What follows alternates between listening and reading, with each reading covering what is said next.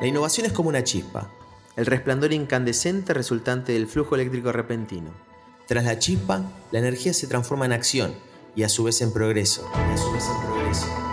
Desde Enel queremos conocer y compartir la visión de quienes generan este flujo eléctrico repentino a través del propósito, la idea y la acción.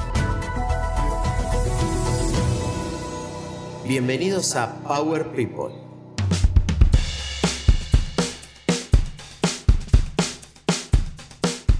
Hoy nos acompaña Claudio Figuerola, CEO y cofundador de Wabi, Smart Energy, socio fundador de Grupo Esfera y docente de la UNLAM de Ingeniería de Software. Bienvenido y muchas gracias por estar acá, Claudio. Hola, muchas gracias a ustedes. Bueno, lo primero es empezar a conocernos un poquito más, así que te voy a preguntar, ¿quién es Claudio Figuerola y qué es Wabi? Ah, qué buena pregunta. Bueno, Claudio Figuerola. Claudio Figuerola es, bueno, ya dijiste una parte, soy ingeniero, soy ingeniero medio, ¿no? Bastante raro, ¿no? Digamos, en el sentido de, eh, cuando es que digo que soy ingeniero, me dice, ¿sos nerd? No, no, no soy nerd, no, no, soy inquieto, digamos, soy ingeniero inquieto. Me, me, me gusta definirme como un ingeniero inquieto.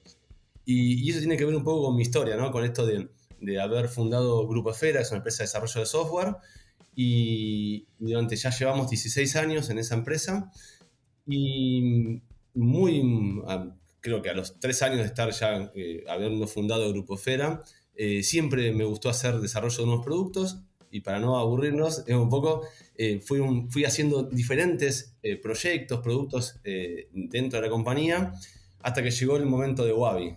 Y ahí fue como un flechazo, ¿no? Fue como, ay, esto, venía con muchas ganas de hacer un, algo, algo más, más tangible, ¿sí? Y no salir de mi, de mi ámbito, ¿no? Digamos, del software.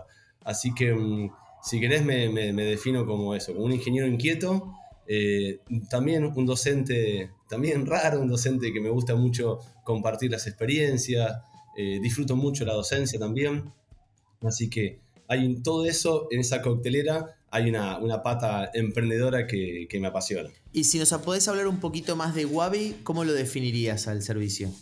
Mira, Wabi es un, un, producto de base tecnológica, ¿sí? Es un producto como eh, conocido como IoT, ¿sí? donde es un dispositivo que, digamos, construimos nuestro propio dispositivo donde medimos diferentes variedades eléctricas, ¿sí? tanto en hogares como en industria, y el foco principal de, la solución nuestra está en el control del consumo energético y la gestión de la eficiencia energética, cosa que hoy en día eh, em, es muy, muy importante y necesaria, ¿sí? Digamos, o sea, básicamente es eso, es un hardware que con todo su, software y una plataforma para poder entender cómo es el consumo en la industria y, hacer los ajustes necesarios para ser cada vez más eficiente. Y ahí un poquito antes de, meternos en, toda esta cuestión de, la eficiencia energética y el consumo y qué ves sobre ese nicho, me gustaría hablar un poquito de, de qué es emprender, ¿no?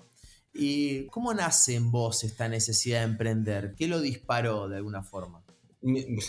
personalmente me aburro cuando las cosas ya están funcionando, digamos. Necesito eh, esa cuota de adrenalina que me da emprender. Eh, la verdad es que el, hecho de tener una idea, que bueno, después si queremos, después desarrollamos qué significa tener una idea, pero el, camino de transformar esa idea en un producto o un servicio es eh, algo que me, que me, no sé, me, me moviliza, me, hace tal vez, no sé, suena exagerado, pero me hace sentir vivo, ¿sí? Eh, y lo disfruto mucho. Lo disfruto mucho. El balance siempre es positivo. No voy a decir que todas las etapas de ese proceso eh, son felices, pero la verdad es que mm, es, eh, es muy, muy gratificante para mí.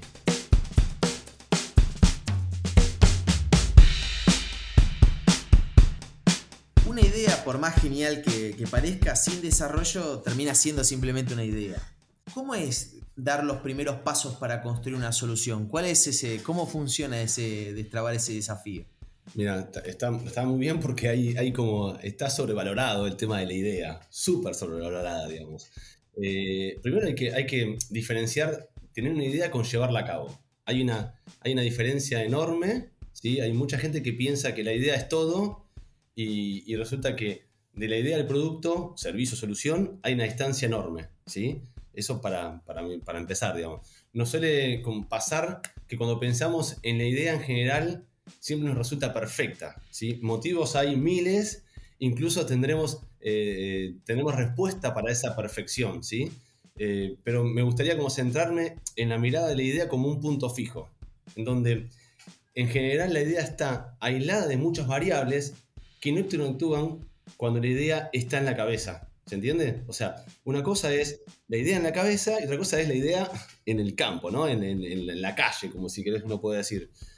Entonces, ahora, en relación a, ese primer paso, es fundamental dar ese primer paso, o sea, pasar de la idea a la acción, lo que llamamos, ¿sí? Donde todo lo que estuvo en la cabeza se materializa. Y ahí ya no hay, ya empieza esa parte tan idílica, empieza a verse en la calle. Por suerte tenemos como muchas formas de dar el primer paso. Podemos hacer un cuestionario, videos, dibujos, cualquier herramienta que nos permita poco a poco ir validando la idea, ¿sí? Entonces, pasar de cuidar eh, nuestra idea, también hay algo ahí también muy, muy, como muy de, propiedad, ¿no? De, creación, ¿sí? Y no quiero exagerar, pero sí, pero hay una, como una creación cuando uno la, uno la, saque, o sea, la, presenta en sociedad, la lleva, ¿sí? Bueno, como todas cosas, se hace vulnerable, criticable, ¿sí? Pero bueno, no, no podemos no dar ese paso, sobre todo porque lo que estamos buscando es una validación. Es muy importante pasar de la idea a la acción. De alguna forma lo que entiendo es que hay que no estar enamorado de la idea. Hay que, hay que tenerla de alguna forma el, espacio para justamente para, para, dejarla morir si hace falta o, aprender de otros en, el intercambio, ¿no? Siempre, siempre hay momentos para reconvertir. Siempre hay, siempre hay un momento en donde uno tiene que repensar y, no cegarse, digamos. A veces hay, hay, un momento, hay un momento en el que cuando la idea está en la cabeza, de vuelta ahí, siempre es perfecta. insisto, siempre es perfecta. Y, hay que poder, cuando uno empieza a, tener información, porque una, una, vez que uno hizo como su primer paso, ya sea, no importa, un video lo que sea, empieza a tomar feedback. Y uno piensa que se traiciona o se autotraiciona si no, si no, pero yo pensé esto, bueno, pero el mercado te dice otra cosa. Y tenés que poder escuchar esa voz. Y no pensar que te estás como, no sé, engañando, ¿se entiende? Autosaboteando. Al revés, esa información es muy valiosa para que la idea llegue a ese lugar que uno está pensando. Y ahí pasa algo, ¿no? También porque yo me imagino que el mercado te dice muchas cosas, tu idea, como bien dijiste al principio, es perfecta en tu mente. Entonces la creatividad que uno tiene sobre eso es, es amplia. Pero al momento de emprender hay limitantes de, limitante de recursos, de tiempo, de conocimiento, de dinero. ¿Cómo definís sobre qué poner el foco o, el recurso? Mira, lo que siempre deberíamos pensar, o sea, hay una visión, claramente hay un norte donde queremos ir, ¿sí? Y, digamos, y ya, obviamente salimos de la de la cabeza para que no sea perfecta, pero hay un norte, una visión. Entonces, los primeros pasos, digamos, lo que tenés que ir de a poco es construyendo ese camino hacia ese norte, hacia esa visión, ¿sí? Yo si bien lo, voy a decir, pero lo he sufrido mucho, mucho lo he sufrido, eh, las limitantes son necesarias. O sea, parece medio, medio raro, pero son muy necesarias. Porque si uno tuviera recursos ilimitados, estoy, pero estoy seguro, pero así suena feo decir seguro, pero realmente estoy seguro de que es muy probable que no, te, que no, resulte lo que vos... Eh, no sea tan. No, tu creatividad esté limitada. Al contrario. O sea, si vos tenés limitantes, pues no importa si es de recursos, de tiempo, eh, de dinero, digo, esas limitantes en algún punto, eh, estamos hablando en el sentido, ¿no? en el sentido común, digo, si no tenés nada, nada, eh, claramente, ¿no? Digo, pero nos va a permitir que aflore la creatividad, que nos pongamos buscando otras soluciones y, y, ahí emergen, para mí, emergen mejores propuestas. yo lo veo de ese lugar.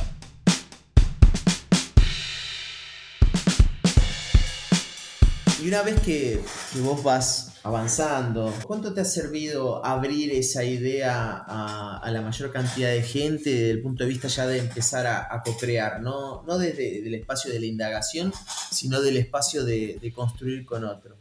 Mira, es, muy bueno porque cuando, bueno, en la facultad cuando doy, doy esta clase, una clase así de línea startup, esta, esta, pregunta siempre viene y en general siempre hago esta, como esta chicana de alguien quiere contarme su idea y la gente, tiene miedo de contar. No hay, no hay, no hay peor para mí de error que, que, guardarse la idea pensando que es tu tesoro y que en, esa interacción que tenés con la gente es donde empezás a ver, primero mm, empezás a practicar tu pitch, digamos, digamos porque, no sé, contás tu idea y de repente piensan de que, no sé, que vendés seguros. Es decir, pero te acabo de contar de la electricidad y vos me preguntaste si vendo seguros. O sea, y en, general no tiende a enojarse con otra persona porque dice, no entendió lo que le dije. No, estás comunicando mal. Entonces, esa, esa, esa práctica de contar tu idea realmente hay que armar una estrategia, no es eh, contar por contar. O sea, eh, tenemos a, nuestra abuela, a nuestra mamá, le va a parecer genial. Y probablemente no entienda lo que esté explicando, o no sé, o no, no termina de entenderlo, pero seguro le va a parecer genial. Entonces, es muy importante saber con quién compartir, con quién tener ese, ese, ese, feedback. Eh, y para mí es, es muy necesario, muy necesario. Bien, antes que nada, gracias a todas nuestras abuelas por, por siempre bancarnos cuando lo necesitamos. Y lo otro que te quería preguntar, y avanzando en esta parte de la conversación, es ¿cuáles son eh, los puntos de inflexión que vos sentiste eh, dentro de un desarrollo? O bueno, tal vez los, los espacios donde, donde hay un, más presión o de alguna forma se pone en juego el go no go de la idea. El primer punto de inflexión, que ya lo venimos hablando, es el primer paso. O sea, el primer paso que damos, ¿sí? Es el primer punto de inflexión porque nos... nos eh, primero porque podemos dar un paso en falso, o sea, nuestro primer paso, si es en falso, puede que nos condicione el proyecto o incluso nos deje fuera del partido. Entonces, el, e, ese, elegir cuál es el, producto mínimo viable, digamos, ¿no? lo primero que haces para básicamente presentarlo a la sociedad es, eh, para mí, es como el, el, punto de inflexión, ¿sí? Eh, una vez obviamente que el desarrollo va, va avanzando, es importante tener en claro cuáles son los hitos a cumplir en función del feedback. Es muy importante esto, ¿no? Que uno va obteniendo. Ya dejamos de pensar en esa idea y en ese punto fijo eh, porque ya tenemos más información y nos permite definir eh, ese primer pensamiento. Eh, y a veces pensamos que no, que no estamos de vuelta, ¿no? Esto, que no estamos siendo fieles. Hay que, hay que tener mucho cuidado, de vuelta, repito, de, la, idea que, del, del, feedback que vas obteniendo, ¿sí? y cómo puede ir cambiando y cómo puede ir construyendo ese camino hacia, hacia la visión.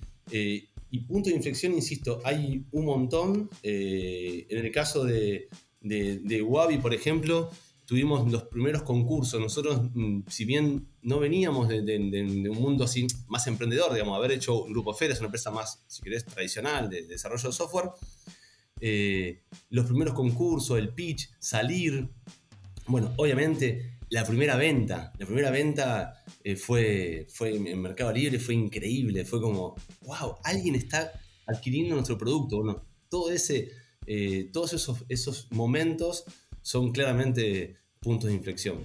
¿Y cómo juega lo emocional, tal vez, en, esos espacios de incertidumbre? Porque, bueno, frente a la inflexión, obviamente que hay, un, hay una incertidumbre, un desconocimiento. ¿Cómo juega lo emocional? Bueno, lo emocional es, obviamente, es súper importante es el motor que tiene para mí un emprendedor para no caerse, o mucho mejor para caer si volvés a levantar las veces que sea necesario. Eh, para mí es fundamental armar un buen equipo de trabajo donde no solo esté presente obviamente el profesionalismo y otras virtudes, es importante que el equipo esté equilibrado emocionalmente. Suena raro, digamos, pero quiero decir digo, que si todo el equipo es muy arriba o muy, bajón, bueno, hay que buscar, ¿no? Siempre hay uno que se cae y otros que te ayudan a levantar y, viceversa. Y después algo que no, para mí no es menor, en lo emocional está, cuando uno emprende, eh, eh, depende de la condición que tenga, la familia emprende. Esto es, es así, no, no, no, no hay manera de que, digamos, los que te rodean, ¿no? Si estás casado, tenés hijos, es se, vive y es un sostén muy, muy importante emocionalmente, eh, porque bueno, a mí me gusta también definir todas las emociones como una montaña rusa, ¿no? Eh, el, emprender tiene eso, ¿no? Y esto, cuando digo montaña rusa, más o menos todos nos, imaginamos cómo son todos los procesos que uno va cuando está en la montaña rusa. Eh, eso puede pasar en un día, puede pasar en una semana, en un mes, digo, todas esas situaciones, ¿no? Donde hay una espera infinita, no sabes qué pasa, hay un momento donde estás bien arriba porque, bueno, ganaste un concurso, porque tuviste un feedback que vos estabas esperando, y después viene con esa sensación de vacío. Bueno, todas esas cosas que uno más o menos puede recordar en una montaña rusa, eh, todas esas emociones para mí eh, están en el mundo a la hora de emprender. ¿Existe el producto terminado? O mejor dicho, ¿cuándo se toman las decisiones del momento de salir al, mercado? Francamente, no creo que exista un producto terminado. Tal vez podemos hablar de una etapa terminada. Sobre todo estamos hablando de productos innovadores eh, y en estos tiempos que corren no, no podemos eh, dar por terminado ningún producto. A ver, en, un punto creo que si uno está encima del producto eh, quedaría viejo. Y cuando digo viejo o obsoleto, estoy hablando de temas de usabilidad, incluso de colores o bueno, cambios en el mercado. No estoy hablando de cosas como muy profundas, o sea, cosas tal vez que pueden ser triviales a la hora, de, entre comillas, a la hora de, desarrollar, nos puede dejar afuera, ¿no? O sea, digamos, si uno cuando ve un producto lo, ve y siente que, está fuera, digo, ¿no? No sé, imaginen colores nada más, ¿no? Que los colores, no sé, antes eran vivos y ahora son pasteles, invento, ¿no? Digo, bueno, tal vez esa, eso haya una percepción del usuario que, no, que no, no te permita, no, no, no lo acceda. Entonces hay un, tema ahí. Y respecto a, mm, salir de mercado, me hablabas, ¿no? Exactamente. ¿Cómo tomas la decisión de decir es ahora, de, hacer la prueba de, comercial? Para empezar, hay, un mito, creo que viene más de la vieja escuela, que uno debería como salir al mercado con todo perfecto. Eh, bueno, nada, los tiempos cambiaron y, para mí eso nos puede traer un dolor, varios dolores de cabeza si uno se, ¿no? cree en la perfección de su producto. Entonces, obviamente, dependiendo de qué, mm, eh, de, qué tipo de solución tiene, eh, si tu solución no está en el mercado, tal vez es poco exagerado, pero bueno, o no está tan desarrollada, acá hay algo para mí fundamental que es poder captar a los early adopters, ¿sí? y aunque no lo crean, esos early adopters nos van a perdonar absolutamente todo, todo. Entonces, puedes lanzar tu solución incluso con errores. Sí, digamos, suena, suena como sí, eh, eh, estoy diciendo esto, o sea, sí la puedes hacer con errores e increíblemente vas a recibir más críticas positivas que negativas, ¿sí? Eh, estamos hablando de algo innovador, claramente, ¿sí? Obviamente, si uno, si saca el producto, no sé, saca un, webmail y bueno, está complicado, digamos, si sale, pero hablando de productos, de, servicios innovadores, el early adopter te perdona todo. Entonces, cuando tenés como lo, mínimo que tenés para, para, entregar valor, siempre, siempre la mirada en el valor, ¿no? Eh, es suficiente para salir al mercado. ¿Hay una relación diferente con esos early adopters ahora con el, con el camino ya trazado? ¿De alguna forma se, se mantiene una relación con aquel que te dio el primer espaldarazo? El early adopter está como, como que alguien lo escuchó, ¿no? O sea, entonces me parece que eh, el vínculo eh, no, cambia a pesar del tiempo. Sí, es, muy, muy interesante, pero, pero no sé cómo explicarlo. De verdad que hay como, como, una, como un agradecimiento eh, a, lo que uno desarrolló o lo que uno está creando, ¿sí? y se mantiene en el tiempo moviéndonos un poco o tratando de analizar lo que es el mercado de la energía y como emprendedor en el mercado de la energía, ¿qué ves en el futuro del mismo y de los derivados? ¿Hacia dónde vamos con, los desarrollos, con el consumo? ¿Qué, es lo que miras vos? Mira, hay, me parece que hay un antes y un después de lo que pasó ahora en la COP, ¿sí?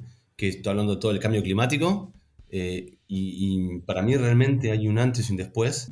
Me parece que, mm, porque pensar eh, en la energía solo por, por tema de costos, me parece que no, no, por, ahí, por ahí no es, digamos. Y creo que mm, en este caso Wabi, digamos, es como el, el, primer, el primer eslabón, ¿sí? Donde, donde estamos hablando de medir. O sea, no, una frase súper conocida, ¿no? No, no, se puede mejorar ¿sí? lo que no se mide. Entonces, hay que, entendemos que hay un primer paso que es justamente empezar a medir y empezar a ser consciente de... Hay como una mirada de bueno, pero yo tengo este motor y bueno, ya está, digamos, es el motor que tengo. Bueno, no, digamos, hay, hay un montón de herramientas ahora que te permiten entender si ese motor es correcto para, tu industria, entender cómo se puede repagar, ¿sí? Eh, estoy dando un, pequeño ejemplo, ¿no? Digamos, obviamente eh, hay un montón de cosas. Eh, empezar a mirar a, la energía como un todo, como quien te abre la persiana. Entonces, hay, un montón, me parece que, de, información que, bueno, herramientas como Wabi, hay también otras, obviamente, que te permiten empezar a, mirar la energía con, otra cara, ¿no? Y, y, creo que a nivel regional va a haber un cambio de, mindset, de cabeza, digamos, para, las industrias, en donde no es solo como, ¿no? Ah, levanto la palanca y bueno, y, ya está, tengo energía, sino que va a haber eh, una mirada en la, eficiencia, en mejorar los procesos. Eh, yo creo que hay, muchas oportunidades, insisto, a nivel regional. Y ahora girando un poco hacia, hacia lo que tiene que ver con respecto de, del emprender y, pensando más que nada en lo corporativo, que es otra parte importante, ¿no? Porque en este mundo nuevo y hablando y tratando de unir puntas de, todo lo que dijiste, de, abrirse a las nuevas ideas, de contar, de co-crear o de, o de participar con otros, en el mundo corporativo también tenemos que aprender a tomar esos desafíos y a, y a ser intrapreneurs dentro de nuestras propias compañías, ¿no? ¿Qué tiene para ganar un, emprendedor interno en base a, tu experiencia y, los aprendizajes que tenés? Ah, qué, buena, qué buena pregunta. Me parece que mm, lo que tiene para ganar, en, primer lugar, es darle también un poco darle sentido a, ese espacio que ocupa en esa empresa. Me parece que hay esto, de que las empresas, las, corporaciones te permitan a vos, te den un espacio para emprender internamente, es, puede ser muy mágico, muy, no, sé si encuentro la palabra, digamos, muy motivador. Bueno, porque pone obviamente en juego, ¿no? La creatividad, eh, ¿no? Bueno, un poco la... Y, pensar, y tal vez, bueno, y, te da también la tranquilidad de que estás en una empresa, entonces eh, a, veces el, a veces el emprender está asociado, ¿no? Con, con, bueno, me tengo, que, me tengo que ir, tengo que cortar, me tengo que eh, arriesgarme, ¿no? Y bueno, ¿qué más, qué más podés esperar si, si en, una cooperación te dan ese espacio para poder emprender con todo lo que, eso implica? Me parece que es, muy... Y, ese famoso win-win, ¿no? Donde todos ganan, ¿sí? Yo, me parece que es, muy necesario incluso.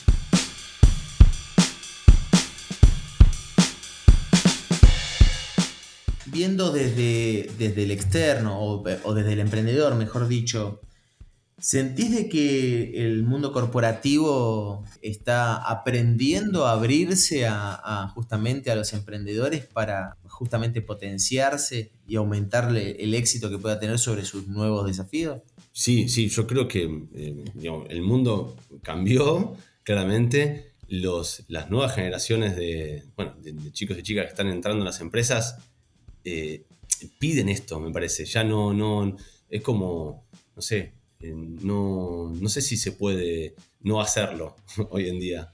Eh, no sé, me parece que sí, me parece que, es... Eh, hoy, la nueva generación, insisto, piden este, este tipo de, participación, este tipo de espacio para poder desarrollarse. Si no, me parece que se va a hacer complicado retenerlos. Bueno, Claudio, la verdad que es todo tan interesante y da para, da para hablar un montón más. Espero poder contactarte en otro momento y que vuelvas a ser parte de, estas charlas. Fue un placer tenerte y, conocer sobre tus conocimientos y, también lo que entiendo que transmitís en, el espacio educativo. Muchas gracias por, la chispa emprendedora y éxitos en lo que viene. Bueno, yo súper agradecido. Me encanta compartir los espacios. La verdad que sí, me gusta mucho eh, nada, contar mi experiencia, eh, feliz, digamos, ojalá que esto nada, que sea siempre uno, eh, este granito, ¿no? tengo una anécdota muy cortita, Fernando, si me permitís. Sí, claro que sí. Me acuerdo que me, bueno, yo viajaba, en su momento viajaba todos los días en el, Sarmiento y me cruzo con, con, un, con un, alumno y, bueno, y me dice, y se quedó con esa clase de Lean Startup, que en ese momento era como muy, para, muy novedosa para, para la facultad, no, no, no, estaba, no, estaba en, en ninguna currícula. Y, me, mostró, me mostró una foto con él Rie, que es el, autor de esta, que justo viajó a Estados Unidos, fue una charla, y, él mismo le cuenta, tengo un profesor en la Universidad eh, de La Matanza que nos contó sobre la historia a, ¿no? a, este, a esta persona, y me quedé como, no, y a veces uno no, no se imagina eh, cómo impacta positivamente en otra persona, ¿sí? Cuando, cuando, cuando cuentas historias, así que nada, súper feliz de compartir esto y agradecido a ustedes que me hayan invitado. Bueno, gracias a todos por la atención, a los que nos escuchan. Soy Fernando Mosteirín y esto es Power People.